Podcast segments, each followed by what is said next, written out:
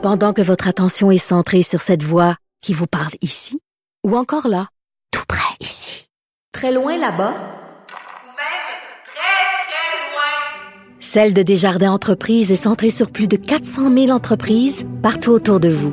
Depuis plus de 120 ans, nos équipes dédiées accompagnent les entrepreneurs d'ici à chaque étape pour qu'ils puissent rester centrés sur ce qui compte, la croissance de leur entreprise.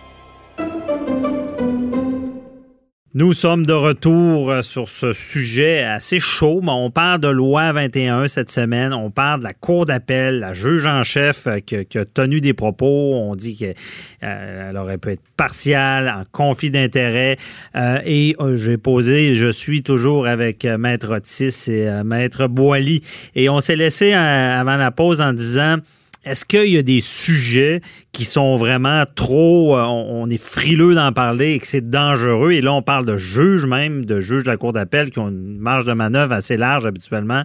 Est-ce qu'on, quand on parle de religion, des femmes, de, de, de, de, de race, est-ce que c'est plus dangereux? Est-ce qu'on peut dire ce qu'on veut? Ben, c'est toujours dangereux et, et, je pense que les juges sont, sont, un peu plus frileux avec respect et c'est normal aussi parce qu'ils sont sur la sellette. C'est leur jugement. Ils ne veulent pas voir leur jugement, vous comprenez, être remis en question ou quoi que ce soit. Ils doivent être très objectifs et faire. Euh, euh, ils ont un devoir de réserve. Ils n'ont pas à, à avoir d'opinion ou quoi que ce soit. Mais c'est quoi le, le, réserve là? Ça veut ben, souvent on entend ça. Ça veut dire qu'ils sortent pas de chez eux. Non, ils, ont, devoir, ils sont pas dans le public. De réserve, c'est-à-dire que lorsqu'on fait nos plaidoiries nous, les avocats. Ok, Je vais vous donner une, une, comparaison entre les avocats et les juges. Ok, mm -hmm. Les avocats, on a un peu plus de, de, de, latitude, on a un peu plus de lousse. Je peux, je, on ne peut pas dire nécessairement qu'est-ce qu'on qu'est-ce qu'on en pense, nous non plus, parce qu'on est des officiers de justice, on a prêté serment et euh, on doit rendre la marchandise et à faire appliquer le droit. Cependant, c'est sûr qu'on peut aller un petit peu plus loin, vous comprenez, dans nos plaidoiries et ou nos commentaires à l'égard de la cause dans laquelle on est. Tandis qu'un juge le, devoir de réserve, c'est-à-dire qu'il ne doit pas euh, avoir ce genre de commentaires-là. Il doit être très objectif.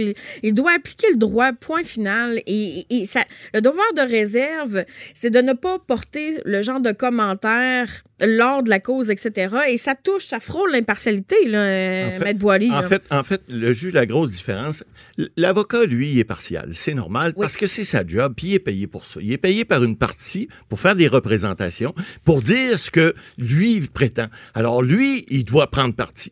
Le juge, lui, contrairement à l'avocat, et c'est pour ça, je suis d'accord, Maître Otis là-dessus, c'est que l'avocat, lui, il, effectivement, il prend parti, effectivement, il va plus loin, effectivement, il, il prend position, puis il va pousser sa position jusqu'à l'extrême même. Alors le juge, lui, il doit être impartial parce que le juge ne, ne rend pas sa décision. On dit toujours le vieux principe, on peut pas euh, juger quelqu'un sans l'avoir entendu. Donc, il peut pas rendre une décision tant qu'il n'a pas entendu toute la preuve, et puis il doit garder cette impartialité-là parce que il doit connaître non seulement toute la preuve, mais le droit applicable avant de rendre une décision. Et là où je mets une bémol sur ce que vous avez dit en, en, en entrée, Maître Otis, la Cour d'appel, la Cour d'appel, moi je le dis parce que j'y vais pas, ben je vais y aller régulièrement là, les prochains mois, mais j'y vais moins souvent maintenant. Mais la Cour d'appel, là, c'est différent. La Cour d'appel, comme les, les, les, les, témoins sont pas entendus, souvent même les parties sont même pas présentes, non, sont, sont, même pas, pas là. Alors, c'est une game d'avocats et de juges. Et on est comme dans un vaste lot, même si tout ça est public. Vous pouvez venir assister, vous rentrez comme au centre d'achat, prenez votre numéro, vous asseyez dans la salle. Et si vous, a, si vous aimez entendre du droit pur, allez là. Je vous garantis qu'au bout de 10 minutes, vous avez un sommeil assuré. C'est certain, parce que c'est du droit pur. Oui. Mais il reste que les juges, ils sont là pour faire exactement ça. Pour, pour, pour faire sortir le jus des avocats, ben ils vont les provoquer.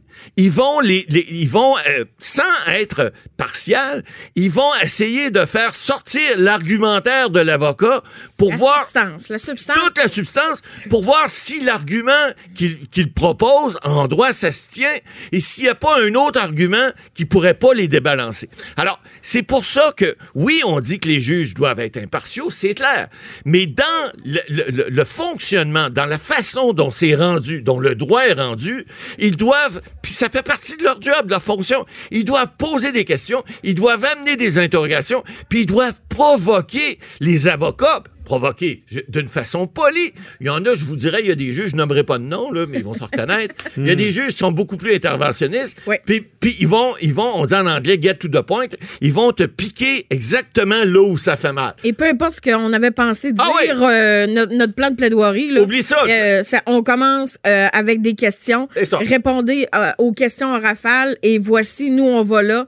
On, se, on sort, eux, ils vont se sortir du banc. Exact. Ils vont aller en arrière et Délibérer. Délibérer. Ben, de- délibérer, directement. ça, ça veut dire qu'ils vont prendre le, le dossier pour l'étudier. Et, et- mais souvent, la Cour d'appel, par exemple, Reviennent des requêtes, ils reviennent au bout de 10-15 minutes. Puis, maître, vous n'avez Mhm. pas convaincu, maître Bernier, on rejette votre, votre pourvoi. Ouais. Merci, bonjour. On vous rendra les motifs plus tard. C'est un peu plus expéditif. C'est comme ça. Mais, Mais, OK, ben là, ma- maintenant, on comprend bien euh, comment ça fonctionne. Revenons à ce cas-là là, de, de- de la juge en chef euh, et, et- ses propos. Euh, je sais que... Mais est-ce, est-ce que ces propos sont dignes d'un conflit ou d'une impartialité?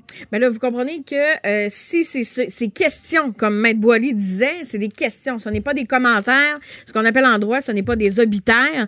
Donc, pris euh, dans... Vous comprenez, ils l'ont peut-être extrait d'un contexte ou quoi que ce soit. Il n'y a pas personne qui était là, OK? Donc... il y a une euh, question on- d'intonation aussi. Oui, il y a ça. aussi. Parce que, vous savez, si je dis à quelqu'un, t'es bien fin, euh, tu peux dire, t'es bien fin. Mais si je dis, t'es bien fin, c'est Ouais. pas pareil, là, tu sais. Mais Alors, D'ailleurs, il y a des enregistrements, il y a des notes euh, Ouais. sténo. Les- sur les notes, on voit pas l'intonation, Non. par contre. non. Mais euh, c'est pour ça qu'en cours, souvent, on dit, euh, quand on, on interroge des, des témoins puis qui se fâchent, on dit, vous êtes fâchés, ils comprennent pas pourquoi, mais on veut que ça soit écrit. Mais euh, il y, a, il y a tout ça. On, on en saura plus parce que là, en ce moment, Ben là, il y a une c'est plainte. des plaintes. Là, c'est plainte. qui les plaignants? Là, Ah, là, C'est- il y a M. Bastien qui- qu'on a parlé. On a parlé de- aussi de- du, du PDF. En fait, c'est la, la- Monsieur le- Bastien, c'est. Frédéric Bastien, qui est professeur d'histoire. OK, vous C'est le est premier également. plaintif, donc. Ben, euh, c'est le premier. Et il, il était approché. Enfin, on pense qu'il voudrait peut-être se présenter à la direction du Parti québécois, donc au- pour être chef.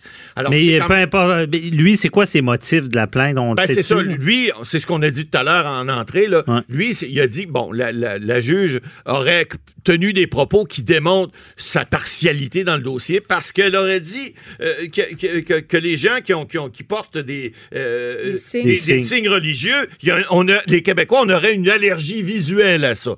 Donc, elle aurait déjà dit sa façon de voir, alors que moi, je le vois, puis d'autres personnes qui sont des avocats euh, euh, le voient de la même manière. Il, il faut comprendre aussi, c'est pas tout le monde. Benoît Pelletier, qui est un, qui est un constitutionnaliste, ancien ministre libéral, a dit, lui, mais écoutez, hum, ça pose, ça pose un questionnement, à tout le moins.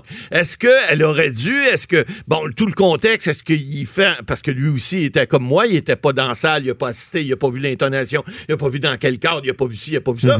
Mais elle dit, ça peut effectivement amener un certain questionnement. De là à demander à un juge de se récuser, euh, moi, je, moi, moi, moi, je, je, je vois pas. Maintenant, est-ce que si c'était le cas, puis si c'était clair que c'était une opinion et non pas dans le cadre d'un questionnement, puis est-ce que si elle, elle a démontré qu'elle rendait jugement là, ben, écoutez, Ouais. je- mais même à ça, comme on vous disait tout à l'heure, euh, la cour d'appel, des fois, les jugements se rendent vite. Des fois, t'es Non, non, mais tu sais c'est- déjà ce qu'ils pensent. C'est ça, là, là, on comprend mieux Parce ça, notre que- auditeur aussi, parce qu'il y a l'autre propos. Là, c'est sur- c'est c'est une autre association qui a porté Oui. plainte. Ben, là, C'est- présentement, ce que j'ai répertorié, c'est qu'il y aurait environ une cinquantaine de plaintes. Là? Ouais, qui ont- qui suivi, qui. Ouais, qui ont suivi, C'est etc. tous les là. mêmes propos. Ouais. Donc, euh, c'est par rapport à l'arbitrage Ben et ouais. ou les propos que Maître Boily a mentionnés euh, euh, tout à l'heure. là. Mais il faut pas oublier une chose, c'est que cette juge-là prend sa retraite le 8 avril euh, 2020. Oui, puis elle l'a dit aussi qu'elle va avoir des mandats d'arbitrage. Mais, oui, comme troisième euh, Ouais, carrière. exact. Mais, mais euh, est-ce qu'on est trop frileux pour ces sujets-là? Je sais pas, j'écoute les propos que vous, ici, au Québec, vous on relatez sur ça. en général. Et je, je- je- j'ai l'impression, même à la radio, même à la télé, on, on fait beaucoup, dès que ça parle de religion, on fait Ah, attention.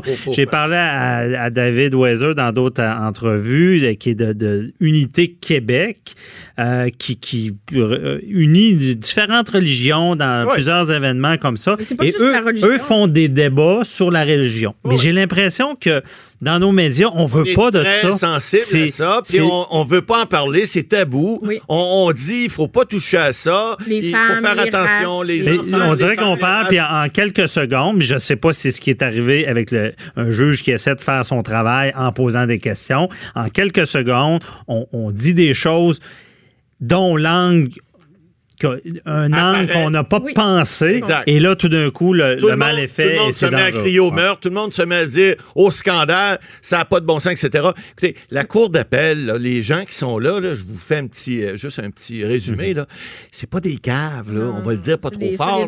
C'est des juristes de renom. Ces gens-là ont fait des carrières d'avocats, d'avocates, ont fait des carrières généralement de juges avant dans les tribunaux inférieurs. Et c'est la crème là, qui se ramasse là. là. Il n'y a pas de.